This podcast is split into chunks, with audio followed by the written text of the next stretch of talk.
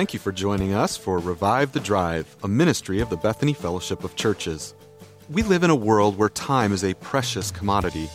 One of the avenues for reviving our souls is the necessary commute to and from the many places our schedules take us.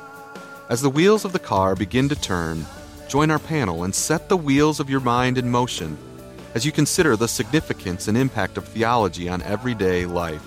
Let's listen in as our pastors talk theology. Welcome to Revive the Drive. My name is Daniel Bennett, and with me today are Art Georges and Rich Burkle. And we are continuing our series on the Holy Spirit. And we're dealing today, guys, with a, an issue that several times in my ministry life has come up, and I, I think that's probably the, the case for you guys too. We're talking about what's been called several things blaspheming the Holy Spirit, the unpardonable sin, uh, basically, there's three times in the scriptures where there's this the sin of the, or three times in the synoptic gospels where there's this sin of of blaspheming the Holy Spirit, and it's it's said that it's a sin that can't be forgiven.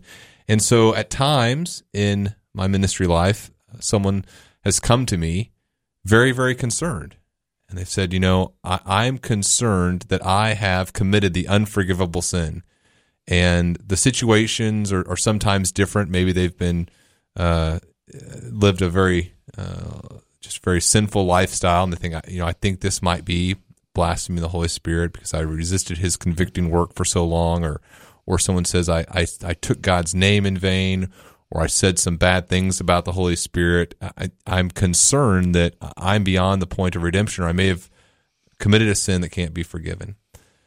So, what I wanted us to do is, I want us to look at the three passages in the Gospels where Jesus talks about this blaspheming the Holy Spirit and, and just give our listeners just a real quick sense of the context and then the words that Jesus says. And then I, then I want us to talk about some possible meanings. What are, what are some ways that people have interpreted this blaspheming against the Holy Spirit? And then I want us to consider what, what we believe that the biblical understanding of this the sin is. And so, uh, Rich, do you want to start us off here with the the passage as it occurs in the Gospel of Matthew? Yeah, in, in uh, Matthew, uh, Jesus is uh, in a place where uh, he's being pursued um, because uh, he has done miracles, and so he withdraws to a, a, quiet place, but still many follow him, and he's healing the sick. And he says this was Matthew writes, This was to fulfill what was spoken through the prophet Isaiah. Here is my servant whom I have chosen, the one I love, in whom I delight. I will put my spirit on him, and he will proclaim justice to the nations. So uh, he goes on to talk about, in quoting Isaiah, that Jesus is this one whom God prophesied was the chosen one of God, who uh, was given to the nation to bring about justice and that the Holy Spirit would be placed upon him.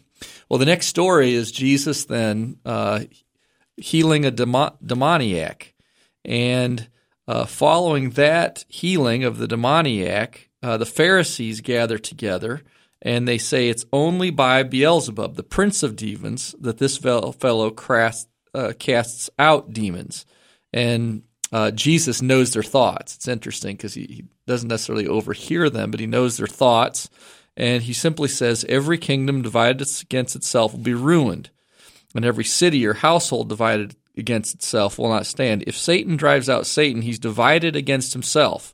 And so his first argument to them is, well, this uh, uh, this idea that you have that I'm driving out demons by the prince of demons doesn't make any sense. It makes no practical sense. It would be ruinous to uh, the the kingdom of darkness for the kingdom of darkness to strike against itself. That's not what happens.